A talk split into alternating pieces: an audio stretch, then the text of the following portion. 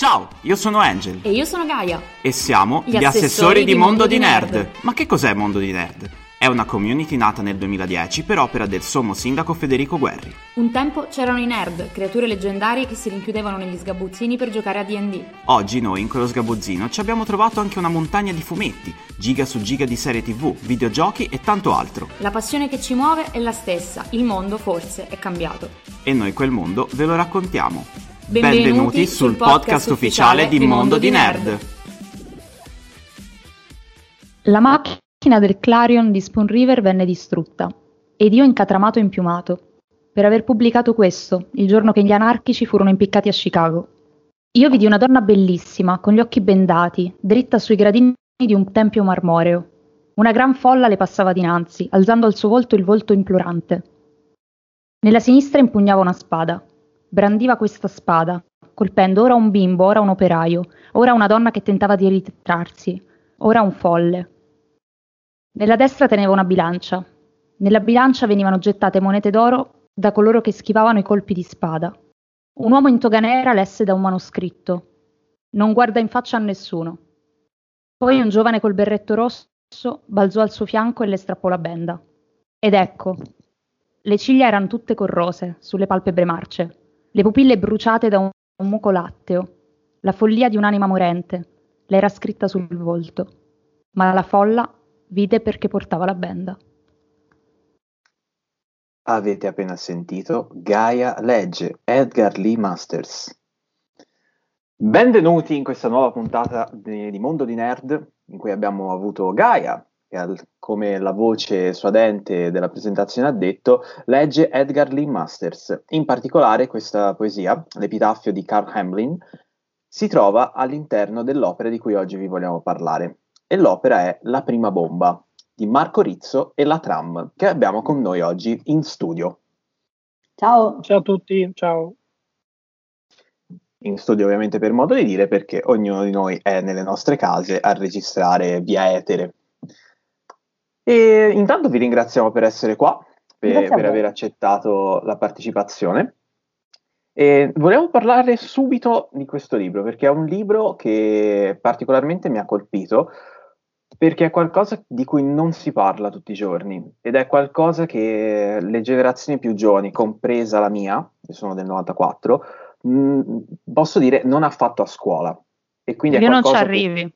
Esatto, perché i programmi non eh, consentono, alcuni arrivano alla seconda guerra mondiale, altri addirittura neanche ci arrivano e quindi questo è qualcosa che o una persona si informa da sé o sente magari genitori, nonni che hanno vissuto quell'esperienza. Però ora, grazie appunto a questo libro, chiunque ora può essere consapevole di quello che è successo ne- nella storia eh, del Novecento italiano. E- Grazie. è un- che responsabilità, gra- Beh, parliamo di un fumetto sulla strage di Piazza Fontana e appunto quello, il problema è che effettivamente nelle scuole eh, tante volte di questa cosa appunto non, non si parla. Ora, eh, voi avete scelto di eh, parlarne, eh, diciamo, vabbè, Marco Rizzo solitamente sappiamo che scrive, è un giornalista, si occupa di giornalismo anche di inchiesta fatto a fumetti e eh, in questo caso in realtà il giornalismo si fonde con una, una storia, ehm, diciamo anche inventata, giusto? Volevamo sapere un attimo come siete arrivati a concepire i personaggi, come mai avete pensato proprio a questo argomento? Eh, beh, allora, guarda, il, ehm, il libro nasce dalla voglia di raccontare quel, quel periodo e quella, quella strage, quel dramma in particolare, perché è un dramma, come ho già detto altre volte in queste settimane, che è un po' uno spartiacque per la storia d'Italia, è lì che inizia eh, la, la- la strategia della tensione, il periodo delle bombe, il periodo eh, de- degli attentati di matrice più varia, e soprattutto, mi spiace dirlo, per certi versi mi spiace dirlo, ehm, a fondo nero, ehm, ed è anche la fine un po' dell'innocenza del periodo del, del miracolo economico con i suoi strascichi, il periodo in cui l'Italia insomma viene a patti col fatto che si trova al centro di interessi internazionali importanti, eh, con delle tensioni che sobillavano, che erano ancora ancora dire, un po' retaggio dell'epoca fascista che era, la, era l'altro ieri rispetto al 69. A noi sembra lontana ma vicina figurarsi in quegli anni. E, ehm, ed è una storia che vale la pena raccontare perché appunto, mi ricollego a, a quello che dicevo prima, eh, se chiedete in giro nelle scuole ai ragazzi cosa sanno di Piazza Fontana e se qualcuno vi dovesse dire, uno magari su 20, forse uno su 50, a Piazza Fontana nel 69 misero una bomba, quando chiedete chi ha messo la bomba troverete tanta confusione. Purtroppo questo è dovuto certamente al fatto, e avevo modo sicuramente di parlarne, che è un paese questo il nostro con dei seri problemi di memoria storica e anche a tutta la gran confusione che è stata fatta più o meno volutamente nel corso dei decenni, dal giorno stesso in cui scoppiò la bomba, eh, anche come dire, artificiosamente per gettare fumo negli occhi con uno, scopo, con uno scopo eh, preciso su chi fossero veramente colpevoli di Piazza Fontana. Ora, eh, questo libro chiaramente elenca i colpevoli e sono storicamente insomma, esistiti, elenca e mostra dei personaggi storicamente esistiti che sono anche delle vittime di questa, di questa vicenda, eh, accenna e elenca anche a dei, a dei, complici, ma è anche la storia, come dicevate, di dei personaggi non reali o magari dei personaggi verosimili, quindi per una volta a differenza di altre mie produzioni in passato, c'è come filo conduttore non una mia storia con me, protagonista magari con, con Lelio Buonaccorso, non eh, la biografia di personaggi realmente esistiti, ma un ispettore di polizia che si chiama eh, Curzionaso e sua figlia Matilde che fanno da filo conduttore appunto a questa storia che incrociano i personaggi invece realmente esistiti, li incrociano più o meno da, da vicino. Eh, e questo è chiaramente un escamotage narrativo e anche un modo per rendere questa storia, come dire, più relatable, come dicono gli americani, no? più vicina, più, meno fredda, meno cronachistica, e anche diversa da quello che è stato fatto in passato anche a fumetti sul fronte del racconto di Piazza Fontana. La, la, l'epitaffio che avete eh, letto in apertura, che Gaia ha letto prima, è proprio quello che appare eh, sulla bomba, eh, sulla, pardon, mamma mia, che lapsus terribile, è proprio quello che appare mm. sulla tomba di Pino Pinelli. E, sì. e, Pinelli è uno dei personaggi, è una persona, ma è anche uno dei personaggi di questa storia. Sì, infatti anche tutta la, la vicenda legata a Pinelli è stata spesso raccontata. Eh, io, per esempio, anche in vista di, di questa intervista, mi sono rivista il film di Marco Tullio Giordana che eh, appunto si chiama Romanzo di una strage e che in effetti ha citato eh, nell'ampia bibliografia che c'è alla fine del volume, quindi comunque è un volume che non è soltanto un racconto, eh, ma cioè, mi piace sempre quando vengono esplicitate delle fonti perché significa che c'è la voglia comunque di invitare il lettore anche ad approfondire, questa cosa sicuramente sì, viene trasmessa. C'è uno studio dietro, un po' come se fosse un saggio. Un un'opera che si fa per uh, rendere omaggio appunto a quello che è successo e sì. quindi in questo caso alle vittime. Tra l'altro ricordiamoci che Marco non è solo uno sceneggiatore di fumetti, ma è un giornalista in primis, quindi l'imprinting sì. della, della, bibliografia, dell'accuratezza delle fonti eh, è una delle sue caratteristiche proprio principali per, per, il suo lavoro ed è anche una delle cose che mi ha aiutato molto nel disegno della storia, perché mi ha dato tante reference, tanti suggerimenti, abbiamo lavorato insieme nella ricerca di, di, fotografie, cartoline, tutto ciò che potesse essere utile, anche film appunto, anche lo stesso romanzo di una strage e altri documentari, per esempio Lucarelli, tutto quello mm. che appunto si può leggere in bibliografia è stato fondamentale per ricostruire il più verosimilmente possibile l'ambiente in cui si muovono i personaggi. Ecco, sì. a questo punto Tram, mm-hmm. volevo, mm-hmm. volevo chiederti, uh, tu hai già lavorato con Marco, sì. Per quanto riguarda l'ecologia spiegata ai bambini. Sì. Eh, la Tram, per chi non sapesse, è una disegnatrice che ha fatto tanti vari lavori, tra cui Wonderland della, NP, della NPE, mi stava venendo, non lo so, una pronuncia inglese, NPE, e, e Bandierine, una storia anche questa di resistenza che hai scritto, cioè che hai disegnato e con cui hai lavorato insieme a Maurizio e Tuono Pettinato.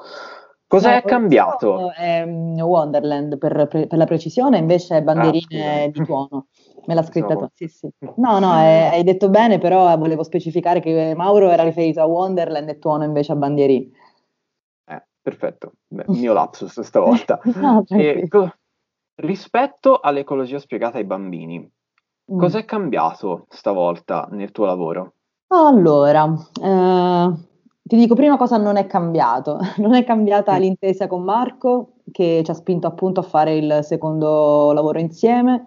E ehm, non è cambiata la, la, voglia di approcciarsi a uno stile nuovo, eh, perché nell'ecologia spiegata ai bambini eh, facevo un lavoro per ragazzi, appunto, quindi lo stile doveva piegarsi un po' a una narrazione un po' più mirata a un target infantile, cosa che non è il mio solito. E eh, nella prima bomba invece, anzi ugualmente, ho dovuto mh, immaginare uno stile che fosse consono al tipo di narrazione e anche in questo caso non è il mio stile classico, il mio stile solito, quindi in entrambi i casi una curiosità di esplorare nuovi segni grafici. Cosa è cambiato? È cambiato che mh, Uh, il tema, oddio, continuo a trovarci sempre affinità perché anche lì il tema è un tema sociale, politico importante. Uh, è cambiato forse il, l'approccio che per me è, nel, nel, secondo caso, nel caso della prima bomba, prevede anche una responsabilità uh, politica importante. Uh, e quindi insomma l'ho, l'ho, trattata con i guanti in particolar modo, diciamo, questa storia. Ah, grazie. Beh, infatti, poi i, io sono rimasto molto colpito sia dai colori, questo stile molto pop, ma anche dai, dalle, dai disegni delle città. Mm. Non so come mai, ma mi hanno, mi hanno colpito particolarmente e quando, quando, c'erano tutte le rappresentazioni di Padova, Milano, eh, era come se fossi dentro in Beh, la storia in quel momento. Beh, le città sono l'incubo, penso, di tutti i disegnatori e grazie a Marco l'ho potuto fare 20 mila milioni di Prego. No, vabbè, allora, ehm, per, per, quanto riguarda i colori, eh, anche lì è stata una sperimentazione voluta. Eh, non, sono, non è la palette classica degli stilemi noir giallo, che sono un mm. po' più a contrasto, magari colori molto scuri, molto cupi, con accanto colori con uh, valori molto alti, quindi molto luminosi, no? che uh, si, simboleggiano un po' la fragilità delle persone che sono le vittime nella storia. A, a, dispetto invece della, della, dell'oscurità, della cupezza di coloro che invece esercitano tutte le malefatte che vengono raccontate. Mentre invece quello che volevo sottolineare, scegliendo una palette un po' più lisergica, un po' più pop, un po' più satura e anche un po' disturbante se vogliamo, era mh, appunto l- l'atmosfera, l'area che come mi, come mi è stato più volte raccontato si ispirava in quegli anni c'era un grande sospetto nei confronti di tutti, eh, ognuno aveva il timore di essere osservato, ascoltato, eh, di essere fermato per qualche motivo che l'avrebbe potuto portare in un posto lontanissimo da casa, come è stato per Pinelli, no? Ingiustamente. Certo. E quindi questa, mm. volevo esprimere questa asprezza, diciamo, nell'atmosfera con i colori e quindi ho detto va, è vero, è un fumetto importante, è un fumetto per Feltrinelli, un fumetto eh, in cui eh, Marco si affida a me a, a dispetto del, eh, del, suo compagno storico di, di mille il battaglie, quindi il maestro che, che salutiamo. E quindi avevo un po' di responsabilità, mi sentivo la responsabilità per tutti questi motivi, però ho detto, ma se non mi diverto prima io è difficile che si possa divertire anche il lettore, quindi ho pensato che sperimentare eh, nonostante tutto questo senso di responsabilità, potesse essere una cosa che mi facesse intanto crescere, poi mi divertire e poi poteva essere uno spunto in più per dare una chiave di lettura ulteriore al lettore. Sì, tra l'altro sembra, cioè se non ho capito male, sembra proprio appunto che ci sia una luce, diciamo in qualche modo piantata su, sui personaggi, cioè ci sono le linee bianche per esempio eh, che vanno a, a, scontornare diciamo, le figure. Ora chiedo scusa se il termine non è tecnico. No, no, hai detto non... bene, hai detto proprio bene. Eh, anche proprio nell'ottica di questa rivisitazione della palette noir, eh, ecco, di solito è il nero che mangia tutto nel noir. Io ho, ho, ho voluto che fosse il bianco, perché sono ovviamente dicotomici, opposti, no? come il nero mangia tutto, anche la luce accecante mangia tutto. E, e quindi appunto ho, proprio nell'ottica di rivisitare questa, questa, questo standard, diciamo, ho, ho, pensato ma se è vero che il nero mangia tutto, perché non anche la luce accecante? Quindi ho fatto sì. questo, questa scelta opposta. Sì, infatti è diciamo appunto abbacinante proprio il fatto che eh, in realtà anche simbolico di quello che è successo, nel senso che all'epoca sembravano aver preso, cioè sembravano avere dei sospetti chiari nella, nella sì. mente, diciamo, avevano in qualche modo già individuato il colpevole senza, senza aver ne, neanche fatto le, cioè, indagato a dovere, infatti poi è, è venuto fuori tutto e tra l'altro ehm, l'unica nota di nero che in effetti si nota, vabbè, oltre a quella del, dei flashback che ovviamente sono sì. più su tonalità seppia, bianco e nero, anzi forse più seppia in effetti, anche lì. però anche lì col, col, con degli elementi di colore, ecco, eh, sono proprio... Eh, i fascisti quando vengono rappresentati, nel senso... Sì, infatti è quello che ti avrei, ti avrei detto, sono contenta che l'hai notato e sì, il bianco è anche un sinonimo di aver preso un abbaglio, no? di, di, prendere continuamente abbagli più o meno voluti, insomma, più o meno cercati, però il fatto che tutto fosse chiaro e bianco eh, serve anche a far risaltare il nero che eh, è solo quello che cancella la faccia dei fascisti, dei responsabili della strage, quindi mi serviva anche per creare un contrasto grafico più, più evidente. Sì, sono degli scarabocchi, cioè proprio a significare, credo, anche sì. tutto, cioè persone che, che non meritano rappresentazione quasi, cioè non sì, cancelliamoli proprio il volto per non dare... Per me sì, per me è così, è stata, però è stata un'idea di Marco, chiedete a lui cosa volesse intendere. Perché io per esempio ci ho visto del disordine, cioè anche il disordine che hai in testa che poi porti nel mondo per poi fare in modo tale di... cioè si sa che comunque la strategia della tensione era un qualcosa poi che voleva portare a, delle, a quasi un ritorno diciamo, dell'autoritarismo, certo. forse anche cioè, sicuramente nostalgico eh, del fascismo e trovo in realtà un po' di, di, paragoni con l'oggi, anche se non so se azzardarmi in questo momento, però appunto di, di, questa cosa degli scarabocchi, cioè è stata forse la prima cosa che ho segnato sul mio taccuino, quindi se Marco ce ne vuole parlare è più che volentieri. Beh sì, avete, avete, interpretato già tutto benissimo da soli, questo mi fa piacere, vuol dire che insomma il, messaggio del fumetto è riuscito. È chiaro che allora, c'è anche una, un elemento diciamo tecnico, no? E un noir sbarra un giallo, inizia proprio nelle prime pagine con lo scoppio della bomba, chi ha messo la bomba, se fosse un film non vedremmo il volto dell'assassino, degli assassini, li vedremmo coperti dalle ombre nel fumetto, possiamo trovare altre soluzioni anche più grafiche per coprire questi, questi volti, nascondere questi volti. Eh, c'è anche questo, questo, segno di pennarello, no? è come un omissis, come se queste verità, questi nomi, questi volti ci sono stati eh, negati, come del resto è stato per decenni, e la cancellazione di, di, di questi volti è anche la cancellazione della verità. Vengono svelati, ma non rovino nulla perché appunto la storia con l'S maiuscola ci, ci insegna, vengono svelati nel finale, emergendo dalle ombre con i nomi eh, e cognomi, ma uno informato che segue queste vicende, che osserva queste vicende, riconoscerà dai contesti, dalle frasi dette, da, anche dall'abbigliamento alcuni di questi personaggi. Ma non è certamente, ecco, ci tengo a dirlo, l'ho già precisato altre volte, una volontà di censurare questi volti anche perché appunto i nomi poi compaiono. Non è eh, certamente proprio... un modo per, per dire, nascondere la polvere sotto il tappeto o fingere che non siano i fascisti di ordine nuovo e chi è stato loro complice ad aver messo, ad aver messo la bomba. È una, una trovata, diciamo, artistica e narrativa ed è anche una trovata che si spera intrighi il lettore, sfruttando le potenzialità di un linguaggio visivo come il fumetto. Infatti alla fine tornano ah. i volti, cioè quando certo. diciamo c'è la parte sì, in nelle cui... Nelle ultime due pagine loro cioè, si, partono da lontano e si avvicinano e a quel punto diviene più chiaro chi sono.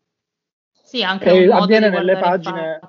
Esatto, avviene nelle pagine dove i nomi e cognomi vengono esplicitati, perché.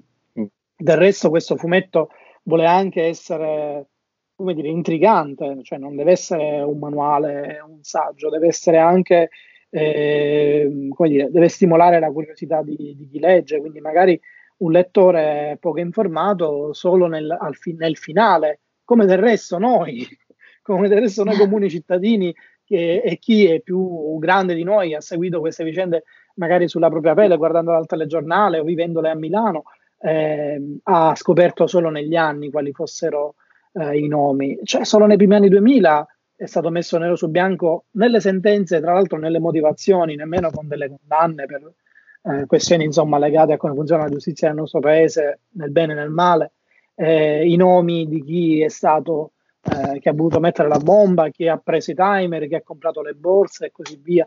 Questo è un po' anche rappresentato metaforicamente da questo tratto di pennarello, di questo missis sulle facce, non sulle parole. Mm. A me ha ricordato un po' proprio lo scarabocchio, l'ho associato a, sì. quel, seg- a quel, simbolo tipico de- del fumetto che quando si trova tipo all'interno di un balloon vuol dire che il personaggio è arrabbiato per un qualche motivo. E non so, probabilmente è stata una mia mm, associazione mentale, però quello scarabocchio associato a quel pensiero lì fatto venire in mente questi personaggi sono mossi da, da, questa rabbia, da questa rabbia che li muove continuamente anche al giorno d'oggi che lo possiamo vedere.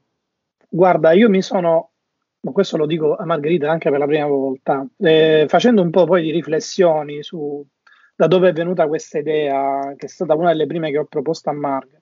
Eh, mi sono ricordato che anni fa io e Lelio avevamo fatto un, un progetto eh, con Andrea Camilleri eh, per la Gazzetta dello Sport. Avevamo eh, realizzato delle illustrazioni, cioè Lelio le ha realizzate materialmente, io ho fornito i concept basate su alcuni racconti delle, di Arancini di Montalbano.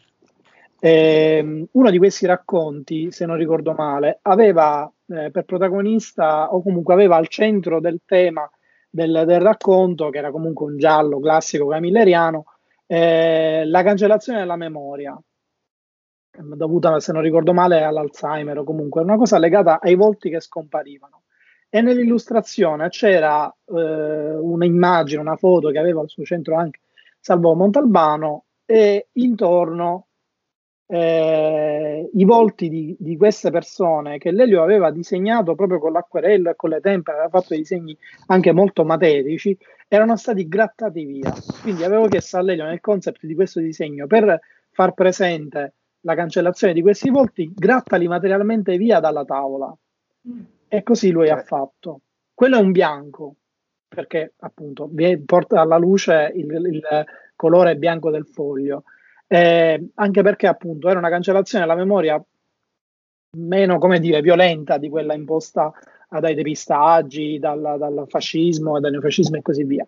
E questa è una cancellazione forzata, ripeto, è come io missis sui documenti ufficiali, sono dei colpi di pennarello fatti anche con rabbia, in questo quello che dicevi eh, ha, ha, senso, no? come se eh, una, una, mano più grande, più in alto di noi cancellasse questi, questi volti dalla storia, con dei, dei forti segni di pennarello. E, ehm, e, poi sicuramente, come dire, tanti degli spunti che avete detto, magari io li ho anche messi inconsciamente, sono, sono, pure frutto di riflessioni come questa che sto facendo adesso con riferimento a una vecchia illustrazione che sono in nuce di, di quello che avevo, che avevo, che avevo dire, nel mio bagaglio creativo, e artistico e di conoscenze. Di certo alla base comunque c'è quello che dicevo dall'inizio eh, e vi ringrazio anche per, per, le belle parole e per averlo notato. Questo è un fumetto super documentato, cioè un, come altri fumetti storici che ho fatto in passato, alle spalle ci sono mesi e mesi di lettura di libri sul tema, di visioni documentari, di visioni di interviste, di letture di atti eh, giudiziari e così via. E questo poi ehm, si, si, trasporta nei minimi dettagli, magari avremo occasione di parlarne. E di certo c'è anche, ed è una delle ragioni per cui volevo fare questo libro, come diceva Gaia prima, una riflessione anche sui tempi odierni. Eh, e se oggi ci sono delle recrudescenze del fascismo, anche come dire istitu- istituzionalmente tollerate, è perché noi non abbiamo mai fatto veramente i conti né col fascismo né col neofascismo degli anni 70 e, e, a, e oltre. E questo porta evidentemente anche dire, a, una, a, una, certa leggerezza. Pensate, c'è Bruno Vespa, uno dei più eh, dire, eh, visibili eh, uno dei più prestigiosi, poi uno sarà eh, dire, non d'accordo, non lo stimerà, ma comunque un ex direttore del TG1 e ha una trasmissione importante nella rete nazionale più importante, Bruno Vespa fino a stamattina o ieri, se non ricordo male, eh, e se non sì. alcuni dei, dei, classici luoghi comuni su Mussolini e sul fascismo, perché sta uscendo con un libro su Mussolini ed è agghiacciante, cioè che uno che dovrebbe essere tra i giornalisti più documentati sulla piazza eh, se ne esca con Mussolini ha inventato la previdenza sociale in Italia. Eh, eh, sì, ha detto sì, l'Inps la settimana cioè, da 40 ore, tutto, tutti i luoghi comuni infatti. Vale la pena tornare a parlare, continuare a parlare di Piazza Fontana, di Ordine Nuovo, di fascismo, anche, anche, di fronte a questo, anche magari a chi è qualche anno più di noi e dovrebbe saperle certe cose, o forse proprio perché sì. ha qualche anno più di noi, come dire, un po' si consola in quei, in quei falsi luoghi comuni.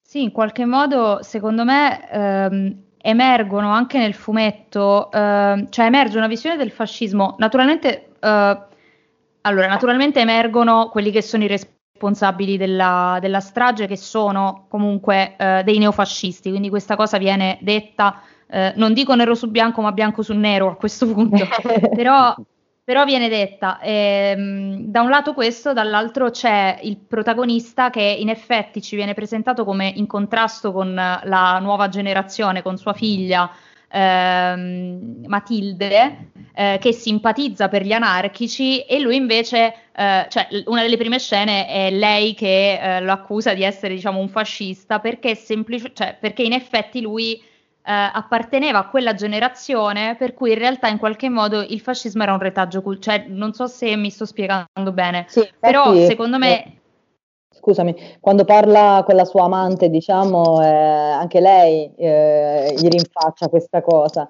E lui anche in quel caso dice: Ma in quell'epoca eravamo tutti fascisti, non c'era una consapevolezza, una piena presa di posizione consapevole, ecco, era quindi a, a mo' di scusa, diciamo, a mo' di giustificazione in qualche modo. E in qualche modo è per quello. Vero, eh? Sì, cioè, ma infatti anche ora è così, nel senso quanti sono fascisti, cioè quanti hanno sentito, ora personalmente non è il mio caso, però eh, so di molti che avevano il nonno fascista e quindi avevano sto retaggio in famiglia perché sì. era semplicemente eh, in qualche modo giustificato dallo Stato quel tipo di, di cosa, ecco. Eh, e forse anche questo il retaggio che ci portiamo adesso, cioè un po' di strascico di quello misto in qualche modo a una nuova rabbia, visto che Angel parlava di, di rabbia, eh, nel senso c'è un'onda nera che si sta mm. muovendo per l'Europa da, da, diverso tempo ed è impossibile ormai ignorarla. Eh, cioè altro che spettro che si aggira per l'Europa, qua è proprio un'onda nera, inchiostro. Eh, e, e che in effetti eh, cioè porta le persone a essere nostalgiche di qualcosa che effettivamente forse non possono neanche comprendere perché non hanno, non hanno vissuto e forse c'è anche un modo molto ingenuo di parlare di queste cose. Mm, Sicuramente. Io... Sì, sì, sì dici, c'è, c'è, c'è una, c'erano delle cose che volevo assolutamente fare, delle cose che non volevo assolutamente fare quando ho concepito questa storia. Volevo che il protagonista fosse lontano da me, cioè non volevo metterci il giovane giornalista, no, volevo che eh, fosse storicamente attendibile, volevo che fosse un investigatore, ma non che fosse il classico detective da noir, e non è nemmeno il classico sbirro, cioè è un, un ispettore della buon costume. E in quegli anni la buon costume si occupava dai giornalini, eh, dal valutare i giornalini porno o, o erotici o addirittura fumetti e, e più o meno decidere se censurarli o meno, agli stupri. Cioè, si occupava anche di sì. questo, era un costume all'epoca, figurarsi. E... C'era stata anche un'inchiesta parlamentare sui fumetti, mi ricordo, esatto, esatto. c'era andato di mezzo di Land Dog. E questo, sì, infatti diciamo, sulla scrivania c'è Satanic, mi pare. Un, sì, c'è Satanic, c'è Diabolic, quello è anche un po' un gioco tra, tra nerd. Eh, però volevo che il personaggio non fosse l'investigatore chandleriano e nemmeno Scerbanenchiano, volevo un personaggio reale, realistico.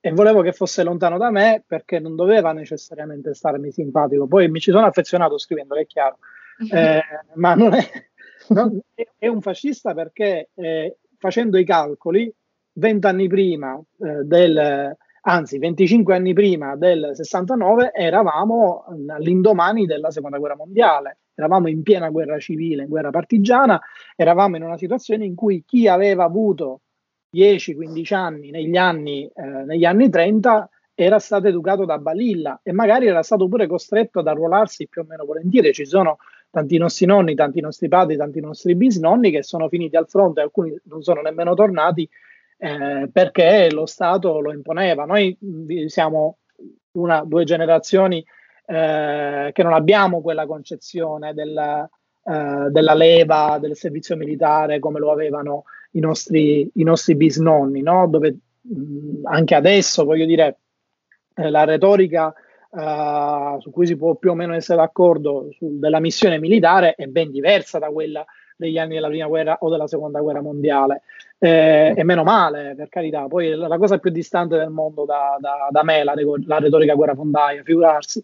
Eh, però eh, un personaggio come, eh, come Naso è realistico che fosse eh, stato Balilla e che fosse stato eh, militare al fronte con Moschetto e Fez, così come è realistico che negli anni 60 fosse un ispettore di polizia, perché non dimentichiamoci che all'indomani della guerra c'è stata la possibilità per molti eh, fascisti anche di alto rango di riciclarsi, c'è stata un'amnistia e questo ha permesso all'Italia eh, di, di, di, continuare a tenere in posti anche di potere importanti e delicati, soprattutto eh, nelle forze di polizia dei fascisti, con quello che ne è conseguito, anche nei posti diciamo, eh, politici, dei, ruoli politici, soprattutto locali, importanti, ex podestà e così via. Quindi eh, questa ricerca de- del realismo crea evidentemente dei contrasti e sono anche quelli dei contrasti storicamente attendibili, perché magari in quegli anni una ragazzina come Matilde, che è in piena adolescenza, al di là della naturale ribellione adolescenziale, vede che il mondo sta cambiando e che c'è un momento del fumetto in cui dice non siamo più negli anni 60, siamo nel dicembre 69, a momenti arrivano gli anni 70 sì. e cambierà tutto, vedrai come cambierà tutto ed è quello che ogni giovane dice alla fine di ogni decennio, della mia generazione, la vostra, alla fine addirittura di un secolo e di un millennio, ai propri padri, ai propri genitori per dire guarda che il mondo sta andando avanti e, e meno male che è così perché poi è questa in teoria l'anima del progresso. Eh sì, sì, infatti, cioè che si basa comunque su, eh, appunto prima parlavamo di memoria e a me viene in mente, l'ho ritrovato adesso, un commento che aveva fatto riguardo un'altra, eh, in qualche modo ferita del, della nostra storia, che è stato il G8 di Genova, eh, Zero Calcare, quando appunto sul suo profilo social ha scritto che la memoria non è neutra, è sempre un terreno di scontro in qualche modo, perché finisce, cioè secondo me c'è all'interno emerge molto questa cosa e in Italia secondo me è molto difficile parlare di certe tematiche senza in qualche modo eh, polarizzarsi da una parte o dall'altra perché la violenza è diventata simbolo di quegli anni lì, di quello che stava succedendo, quindi in qualche modo forse è stata, cioè è diventata quasi un tabù, però non si è mai risolta, cioè latente come appunto una bomba sotterrata, non so come dire. È così. Ah, sì. È assolutamente così. Dicevi bene, il G8 di Genova l'ha dimostrato e lo ha dimostrato quello che è successo dopo, perché in un paese normale eh, le persone che si sono rese colpevoli e questa, queste colpe sono state confermate da delle sentenze, di, degli atti degni veramente della dittatura, dittatura sudamericana degli anni 70, dovevano essere messe comodamente alla porta con un sonoro calcio uh, sul culo. Invece li troviamo anche promossi in ruoli importanti. Eh, le ultime eh, notizie sì. sono pure di poche, di poche, settimane fa, quindi eh, è, è, tutto uno spettro legato a quello che ha vissuto l'Italia nel, XX secolo. È, è, tutto conseguenza di quello. Lo dicevo all'inizio, se sia tollerato che esistano Forza Nuova e Casa Pound e che addirittura facciano politica, nonostante quello che dice la nostra Costituzione, è anche questo è un segno di, di una questione risolta col, col, fascismo. Sì, sicuramente, però appunto, op- allora, mh, sicuramente però opere come quella di cui stiamo parlando adesso, eh, secondo me possono aiutare, proprio perché non, cioè, ora è chiaramente intuibile magari che c'è dietro anche un impegno politico, eh, sicuramente magari anche eh, legato a degli ideali, eccetera. Però quello che ho apprezzato di questo libro è che comunque non, cioè, racconta la storia in maniera comunque oggettiva, nel senso appunto i personaggi sono realistici e non è un tentativo di, cioè non lo so, spesso nella, cioè viene, vengono raccontati certi tentativi quasi come non lo so, eh, gente che vuole fare il comunista, gente che vuole mm. eh, diciamo prendere le parti di una fazione o di un'altra, invece qua semplicemente si racconta eh, le cose e poi ognuno può valutare. Ora mi pare chiaro cosa emerga, ma sono cose ampiamente documentate e, e secondo me abbiamo bisogno di più cose così, cioè di parlarne, di discuterne, di dibatterne, di scioglierli questi nodi, perché sennò poi diventano quei quello scarabocchio in testa, cioè una cosa annodata e nera che, che poi rischia di, di, fare dei danni. Sì, del resto, guarda, noi in effetti non, non, facciamo nessun tipo di illazione nel fumetto, cioè Marco si è limitato a descrivere i fatti così come sono stati eh, descritti dalla, dalla verità giuridica e dalla storia e, e, e soprattutto il, la sua capacità di aver scritto così bene una storia così importante in modo, come dicevi tu, così eh, neutro dal punto di vista del, dell'impeto che uno avrebbe potuto metterci volendo. E secondo me è molto, molto funzionale anche per far avvicinare anche più persone no? che, eh, che, magari potrebbero partire altrimenti con un cioè, prevenute oppure con il dubbio che il solito il solito Marco Rizzo che fa le cose da, da Che uomo. poi magari lo confondono anche con l'altro Marco Rizzo. Quindi... allora lì vi è più, capito? Esatto. Non questo, quell'altro. Esatto, quell'altro. ancora peggio, ancora peggio. E quindi, insomma, secondo me è stato un grande colpo di, di penna questo, questo fumetto e spero che appunto di, di essere riuscita a contribuire cioè, di essere stata all'altezza di questa narrazione così bella. E comunque volevo aggiungere una cosa, quello che diceva Angela all'inizio, cioè il fatto che la storia nelle, nelle scuole, nei licei non viene insegnata fino a... E quello è stato uno dei motivi che mi ha fatto accettare subito la proposta che Marco mi ha fatto, perché io stessa a scuola non l'avevo studiata questa cosa al liceo e, e, secondo me, appunto, sfruttare il media del fumetto per raccontare cose che magari a scuola non vengono raccontate, che eh, di certo se non ci vai apposta, se non sei un ragazzo curioso, un giovane che è appassionato di cronaca o di, di storia italiana, non, non, vai a vedere. È, è proprio una, un piede di porco in realtà, cioè proprio una, un modo per forzare eh, quegli anfratti che, del, del, del sapere, della memoria che vengono o si, si sedimentano eh, perché magari te l'ha detto tuo nonno, tuo padre, ma te lo sei dimenticato visto che non l'hai mai studiato, non hai dovuto mai farci un'interrogazione, oppure vengono occupati da altre cose meno importanti. Ed è per quello che poi allora è vero che poi non, l'Italia è un paese senza memoria, perché le cose più recenti non vengono nemmeno studiate a scuola, quindi probabilmente un fumetto può fare la differenza in questo senso, perché è più pervasivo di quanto non sia un libro di storia a scuola. Questo bisogna, a questo bisogna dare atto, insomma. Eh, sicuramente. Sì, e infatti poi una cosa che mi è venuta in mente ora che me l'hai ridetto è che non mi ricordo dove ho sentito questa cosa, forse probabilmente a scuola, però mh, mm, mi fu detto mh, mm, che bisognava fare differenza tra cos'era storia e cos'era fatto di cronaca e Mm, probabilmente, mm, non so, il mondo scolastico eh, classificava tutto quello che era successo dopo gli anni 50, gli anni 60 come fatto di cronaca, ma mm. a me questo non mi è mai andato giù, perché alla fine nel libro di storia mh, mm, della quinta liceo, quindi dell'età contemporanea, comunque ci sono quelle cose, anzi mi sa che tipo nel mio libro si parlava anche dell'11 settembre, quindi anche quello è storia, anche la situazione che stiamo vivendo ora è storia, è cronaca stiamo, per noi, certo. Che la stiamo scrivendo, ecco. Esatto, però per qualcuno che nascerà tra dieci anni è, è storia, non è cronaca, eh sì. e quindi merita di essere insegnata. Certo. Ragazzi, posso dire due cose su questo. Ehm, anzitutto c'era una bellissima citazione di Enzo Biaggi che diceva il giornalista è lo storico del contemporaneo. Eh, quindi alla fine fare giornalismo è anche fare storia e studiare il contemporaneo è anche fare storia, perché come dici giustamente tu Angel, sarà storia fra dieci anni, ma è storia già adesso, man mano che si fa. Ma soprattutto io credo, temo anzi, che eh, se questi fatti non sono presenti nei programmi scolastici, c'è una ragione molto più becera, anzi forse ce ne sono due. Uno perché non ci si arriva, materialmente le, le, ore di storia sono ridotte sempre di più. Pensate che oggi nei sussidiari scolastici delle scuole elementari i ragazzini arrivano a malapena agli antichi romani, fanno quattro anni a studiare i primi uomini e poi se tutto va bene arrivano agli antichi romani, quindi a malapena riescono a conoscere le basi della democrazia e del diritto occidentale. Hanno eh, fuso con la geografia.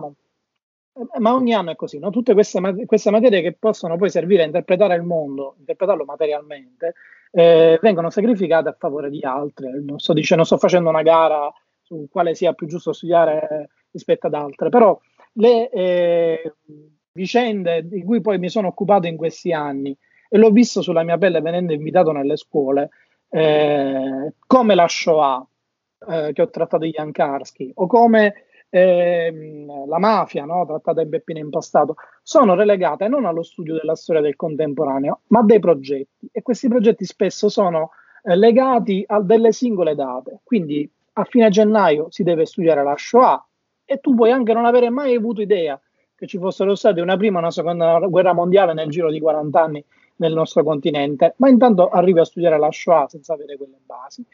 Eh, o sulla mafia tu puoi studiare l'Italia del dopoguerra, puoi non studiare l'Italia del dopoguerra, ma sapere che 90, nel 92 sono esplose due bombe a distanza di poche settimane a Palermo hanno fatto fuori due giudici importanti. E, e tutto ciò viene, come dire, destrutturato senza quella, quella quella sovrastruttura di conoscenze che è la storia come la si dovrebbe studiare, perché poi ogni evento, ogni fatto storico è conseguenziale dell'altro e addirittura a noi eh, spesso si ripete. Eh, io temo che se certi temi siano relegati a questo, addirittura a mafia, dove dovrebbe essere facile capire dove stanno i buoni e i cattivi, sia per una ragione di opportunità politica. E quindi in questi anni eh, persino la Shoah, persino la mafia, figurarsi i decenni del terrorismo, degli anni di piombo, degli anni delle bombe, è meglio non, non trattarli a scuola prima che qualche genitore, sfogliando il libro, si accorge che c'è il nome di un politico magari ancora attivo, che ne so, Berlusconi, o fino a qualche anno fa Andreotti, o Craxi, vive in classe con i forconi perché dice no, voi state facendo politica a scuola. E questa è la ragione becera, eh sì. quella pragmatica che secondo me oggi porta i programmi scolastici a essere, eh, come dire, limitati. Io nella mia esperienza vi posso dire che quando vado nelle scuole a parlare di immigrazione e anche lì dovrebbe essere facile capire dove stanno i buoni e dove stanno i cattivi, perché da un lato c'hai gente che, che affoga e dall'altro c'è quella che le fa, le fa affogare, eh, mi trovo a volte davanti a, a dei delle situazioni imbarazzanti, insegnanti che mi contestano, Accidenti. genitori che si lamentano. E stiamo parlando di gente povera che muore, cioè non è che stiamo parlando di Andreotti, Berlusconi e Craxi. Quindi figurarsi eh. Temi come eh, la bomba di Piazza Fontana e, e, tutte le altre successive, questa è la prima, anche se non è la prima, ma è la prima, diciamo, con una storia e un impatto importante sulla storia. Eh, che, che, ancora oggi sono dibattute, su cui ancora oggi hai esponenti politici di primo piano che lanciano fumo negli occhi e dubbi su chi avesse messo le bombe a Bologna, a Milano o a Firenze. Quindi è, è molto più, più, triste secondo me la, uh, la, vicenda e forse anche per questo, ancora di più per questo bisogna uh, raccontare queste storie.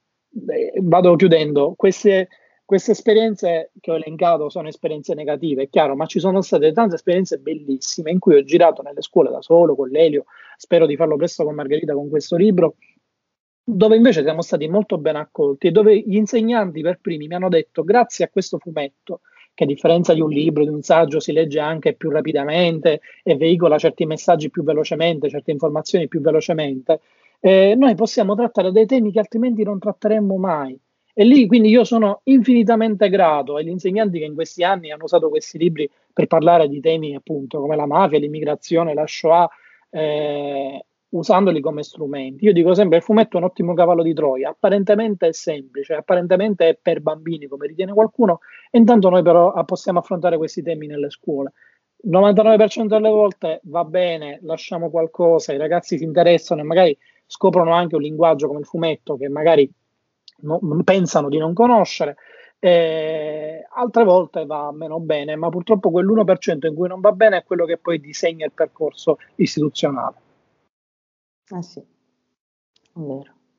Eh sì, eh, diciamo che c'è anche questo problema del, dell'interpretare il fare politica come una cosa negativa da non fare assolutamente. Cioè, secondo me fare politica a scuola è una cosa che va incentivata, ma con politica io intendo vivere in comunità, cioè il, il cioè vabbè, io ho fatto degli studi classici, quindi mi viene da collegarlo all'esperienza delle polis, cioè ovviamente non in maniera, cioè non dico di istituire di nuovo la schiavitù, ovviamente, però... Eh, Ci raduniamo nell'agora.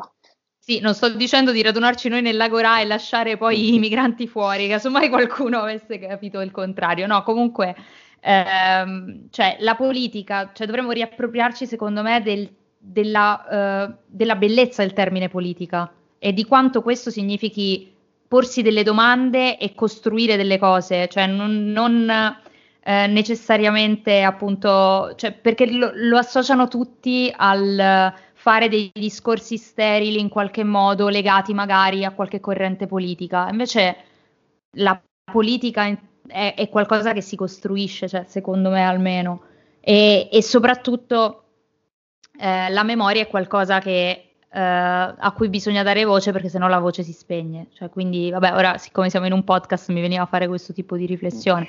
Eh, anche il modo in cui viene, viene fatta, uh, cioè quello che dicevi Marco, mi ha ricordato tante esperienze che sono capitate anche a me, in cui magari da studentessa vedevo che volevano fare il progettino contro la mafia e poi però erano i primi a cercare di uh, frenare magari determinate iniziative, cercavano di Uh, va bene, ne parliamo, le enunciamo, ma non troppo, cioè perché non sai chi può esserci ad ascoltare. Cioè, mi è capitato di sentire cose aberranti. Cioè, è un discorso del fare l'antimafia soltanto per raccontare una fiaba, ma non è.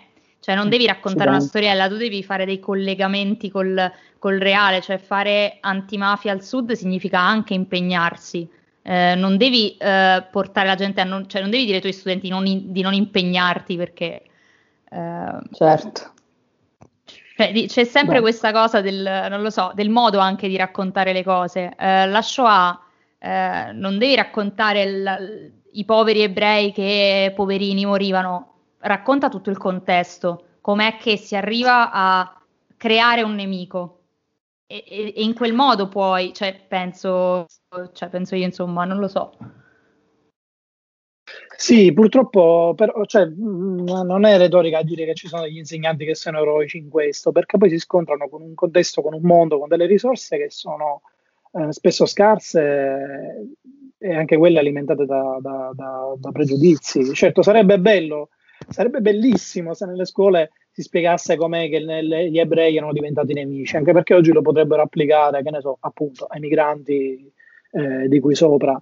Eh, però purtroppo non è, non è facile e se, voglio dire, quello che si sta vivendo oggi in queste settimane nelle scuole dimostra quanto tutto sia disorganizzato, scorporato e anche distante, distante dalla realtà. Ci sono migliaia e migliaia di ragazzini che sono rimasti indietro e che forse non riprenderemo mai con la didattica a distanza perché nessuno si è preoccupato di fornire gli strumenti o delle alternative mentre stavamo a discutere dei banchi con le rotelle. Comunque, eh. ehm, una, una, delle cose che dicevi prima era su, anche mh, sul lavoro del giornalista in generale. No? Io credo che anche quello, così come quello degli insegnanti in questi anni, è stato eh, svilito, mistificato, massacrato. Eh, con delle colpe anche da parte dei, dei, dei giornalisti, mi ci, mi ci, metto pure io, ma sicuramente anche all'interno di un disegno politico di propaganda che portava a svilire le, le, competenze dei singoli e la libertà dell'informazione e, la, e la, dire, anche la, l'autorevolezza della, del, del, quarto potere perché si doveva far passare l'idea che uno vale, vale uno. E il risultato che vediamo adesso è che oggi il parere di un coglione, si può dire coglione in un podcast? Certo che si può dire. Il parere di un coglione che si informa per 5 minuti su Google equivale indifferentemente dal tema che si tratti del coronavirus o di flussi migratori, equivale a, equivale a quello di un professionista che magari quel tema lo studia da anni eh, e lo studia sul campo da anni. Eh, e, e, questo evidentemente ha delle conseguenze anche su come eh, poi si diffonde la disinformazione con conseguenze politiche, perché poi se oggi in America eh, stanno eh, come dire, fermentando del, del, eh, delle tensioni rivoluzionarie, eh, rivoluzionarie non nel senso bello, è perché c'è gente che si sta documentando con, con le fake news e sì. con quello che ne potrebbe conseguire. Se oggi ci sono tanti morti eh, di coronavirus, probabilmente anche perché si sta informando e si è informato con le fake news, magari fatte, girate, fatte girare ad arte sempre per una questione di consenso. No, Se non dico, ma infatti, tema, non lo so. Mi è, mi è fatto venire in mente, prima parlavamo di Twitter prima di registrare la puntata. Io l'altro giorno su Twitter ho scritto sotto un post di un giornalista della CNN che durante le elezioni avevo, il sito della CNN era aperto a tutto il mondo sostanzialmente, sì. si poteva seguire le dirette, però ora non più. E quindi avevo chiesto così per chi mi avrebbe risposto se c'era un modo per eh, seguire le dirette. Mi ha risposto un ragazzo americano molto gentile eh, e poi c'è una sfilza di risposte tipo ah no non guardare la CNN la CNN eh, è di parte diffonde fake news ma il colmo poi è stato colui che mh, mi ha scritto in quanto paladino dell'internet è giusto che io ti faccia vedere la verità e sotto c'era un video complottista. E ero tipo no ma, ma veramente quello che non ci dicono eh, esatto eh, quindi è per questo oh. che cioè, si diffonde una certa mentalità, perché come dicevi te, ciò che eh, si legge su internet ti dà, tra virgolette, l'autorevolezza di poterlo diffondere e chiunque ti dice ma guarda in realtà non è così e te lo posso dire perché l'ho studiato da vent'anni, diventa il professorone. Oggi, esatto. Cioè, oggi il modo di nascondere, oggi che è tutto aperto apparentemente, il modo di nascondere le cose diventano eh, gli algoritmi studiati in un certo modo, diventano il, l'articolo scritto in un certo modo, in modo tale che venga cliccato e che ti porti poi a cliccare ad altri articoli simili e non di approfondimento magari. Cioè, è tutto una cosa per cui c'è un'illusione di avere una libertà di informazione, ma poi diventa, cioè, per, cioè non so come dire ehm, bisognerebbe dare a tutti gli strumenti di informarsi ehm, nel modo migliore e eh, far valere quelli che sono gli strumenti validi rispetto a quelli che invece sono eh, fake, punto. In questo Piazza Fontana, tornando al nostro tema, è la madre di tutte le fake news, perché eh sì. da, da, ripeto, dal giorno stesso sono state diffuse informazioni false, tra l'altro eh, la, la, notizia dell'arresto di Valpreda, definito il mostro, fu data proprio dal suscitato Bruno Vespa in diretta, in diretta TV, quindi ben prima dei canali on news, ben prima dei social.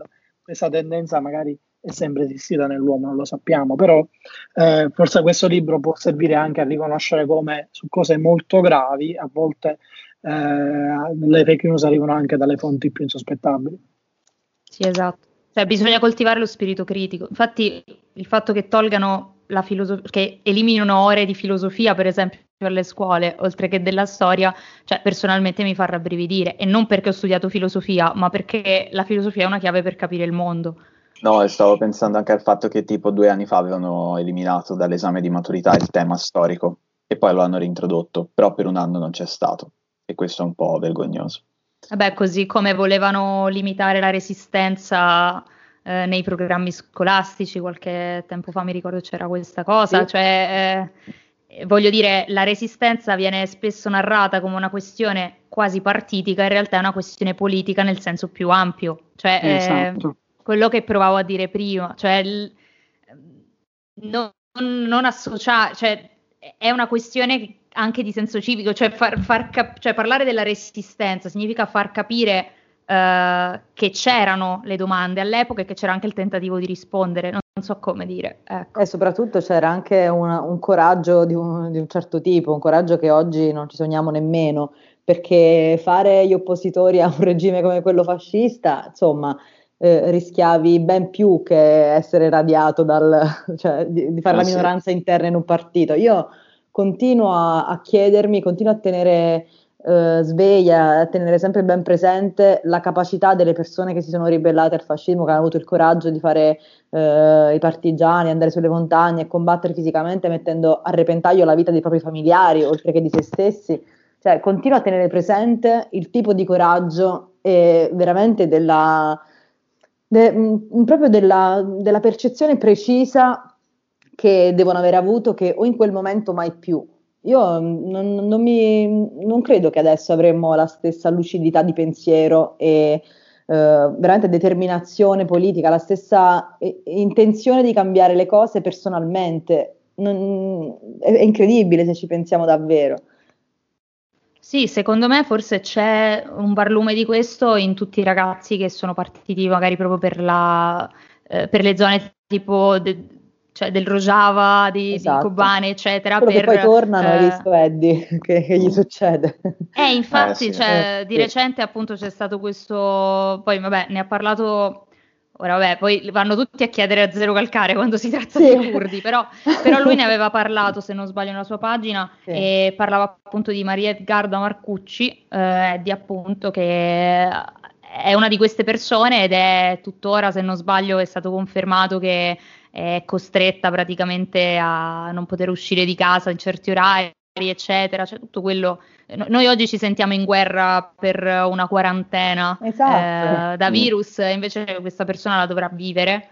Eh, ma, ma, penso anche, cioè, sono questioni chiaramente ehm, non da buttare lì così, però ci sono stati un po' dei, degli sprazzi di eh, tentativi di parlare delle cose, di impegnarsi anche a dispetto delle conseguenze. A me queste cose fanno sperare, però il modo in cui poi, cioè, poi vedere questi risultati ehm, ovviamente mi, mi, sconvolge, ecco.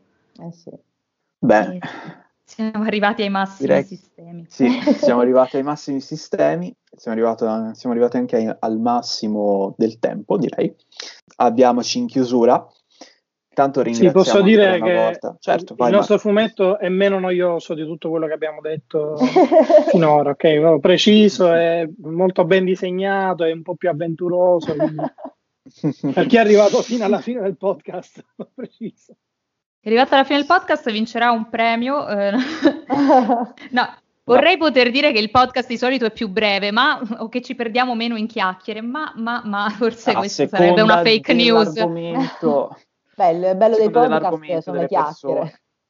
Sì, sì. Eh, io mi permetto di segnalare, eh, approfittando il fatto che appunto è presente Marco, che mh, ha citato il fumetto eh, realizzato con Lelio Bonaccorso su Peppino Impastato, che sarà, se non sbaglio, in edicola uh, dal primo dicembre, giusto Angel? Non mi ricordo. Sì, sì, sì, sì, sì dal primo dicembre. E per una settimana. Una sera e la, gazz- esatto. la Gazzetta dello Sport, vero? Per una settimana con la collana Visioni che sta pubblicando tanta roba bella. Poi il libro è sempre disponibile in catalogo di Becco Giallo, è stato straristampato, quindi per chi non dovesse trovarlo in quella settimana, eh, visto che siamo pure a fine collana, comunque la collana è già in giro da un po'. Eh, è molto bella, tra l'altro. Grazie, grazie. Una bella è selezione. è un altro e, e, questo prosegue il tentativo di conquistare le edicole che abbiamo avviato quest'anno, quindi sono felice di finire a dicembre con, con Peppino. Sì, diciamo che le edicole... È uscito il tuo Dylan Dog. Sì, il giorno stesso di, della prima bomba praticamente. Il Color Fest. Sì, sì poi a giugno era uscito il libro su Mauro Lostagno che avevo fatto qualche tempo fa per Becco Giallo, è uscito col Fatto Quotidiano e a gennaio Jan Karski, il nostro libro sulla Shoah con lei, è uscito con Repubblica. Quindi sì. sono anche bipartisan, pluripartisan con i quotidiani con cui, con cui usciamo. Il prossimo sarà La Verità. Sei come la gramigna, sei ovunque. Esatto.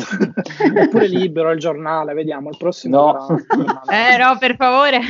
Va bene che vogliamo, farei l'infiltrato, non lo so. sì, noi, noi scherziamo. Noi scherzavamo qualche, cioè, l'anno scorso quando eh, c'era stata la Lucca Comics in presenza del fatto che Marco Rizzo aveva diretto Lucca Comics un po' ovunque perché sì, lo, andavamo, andavamo, a un incontro e caspita c'era Marco Rizzo, cioè veramente eh, vai a cena ti trovi Marco Rizzo. Si insinua, eh, sì, sì, è proprio così, mamma mia. È lo avevamo visto Sta, alla presentazione attenti. sulla distopia, poi lo abbiamo visto al Teatro del Giglio che presentava l'evento su Stan Lee. Ah, là c'ero anch'io. Ma lo trovi pure sulle figurine Marco Rizzo adesso. Ma magari, cioè, magari. Eh, non è uscito l'albo di figurine del, della Marvel sì, pure, cioè, Marvel, ormai... agosto, sì. Io vorrei è che non anno molto soltanto Marchi Rizzo. Eh. foto da Instagram. Lo cloniamo. Esatto. Ora farei, farei, il pupazzetto, visto che c'è stato, è stato sdoganato con zero calcare, adesso voglio il pupazzetto di Marco Rizzo in edicola. Ah, per le sue magliette siamo così, non siamo così famosi. Io, io aspetto solamente che Lelio appaia sulla copertina di Men's Health dopo, dopo che Josephine è apparsa sul set del Corriere della Sera e poi io boh, posso stare pure su Cavalli e Segugi. Questo è un appello, questo è un appello, mi raccomando. Cavalli e Segugi, se avete sentito, vedete voi. Anche Men's Health, perché il maestro, insomma, anche se è di Messina, per cui io in teoria, in quanto regina, non, non dovrei incitare queste cose, però mi fa piacere. Perché Beh, ma ti farà piacere sapere che il maestro è stato nominato commissario Covid in Calabria, allora. Perfetto. Ormai. Tanto ci, ci manca solo questo. Qua, tutti piuttosto che Gino Strada, a quanto pare, veramente. Eh, sì, davvero. Lasciamo i nostri ascoltatori con uh, le pagine social dei nostri ospiti dove li possono trovare. Uh, Marco Rizzo lo possono trovare su Instagram e su Twitter dove è particolarmente attivo Facebook. e ne sono testimone. Facebook. Vi dico anche su Facebook. La tram la potete trovare sul suo Instagram che è scritto la 3am giusto? Esatto, sì, sì, e anche su Facebook. E anche su Facebook. E niente, potete trovare. Sono qui davanti alla tua pagina Instagram e, e ho davanti a me For Women. Yes. Che è in lavorazione. No, questo è un, un, omaggio a Nina Simone che ho fatto tra un lavoro e l'altro, sono cose che faccio per me ogni tanto, ho bisogno di staccare e fare qualcosa che non, che, che non sia attinente al lavoro, ma soltanto per ricordarmi che che amo disegnare anche a prescindere dal fatto che lo faccia per lavoro. ah, è giusto, è la passione. Eh sì. E niente, noi vi ringraziamo per, per trovate... essere stati qui con noi. Sì, grazie mille. Vabbè, anche noi ci trovate su Instagram, su Facebook e in realtà anche su Twitter ci trovate. Eh, e sì, forse rispolveriamo il canale Telegram, per cui siamo siamo ovunque pure noi, eh, non quanto Marco Rizzo, però ci proviamo. e, e, ringraziamo ancora una volta eh, Matteo Scandolin che ci eh, monta le puntate e che ha sempre tanta pazienza. Eh, Sul suo sito, che su... ora mi ricordo, che è scandal.in. Bravo, hai imparato. e, Beh, insomma, gra- grazie veramente per questa chiacchierata. Comprate eh, la prima bomba edito da Feltrinelli Comics, possibilmente in libreria, eh, così sosteniamo esatto. le librerie e le fumetterie. Bravo. Esatto, grazie a voi allora. Speriamo poi di vedervi in presenza quanto prima. Volentieri. O, a una fiera o nel caso della tram alla design. Eh sì. Nei corridoi a prenderci un caffè in quella macchinetta. E niente, questo è tutto e ci vediamo alla prossima puntata. Grazie a voi. Ciao. Ciao, grazie.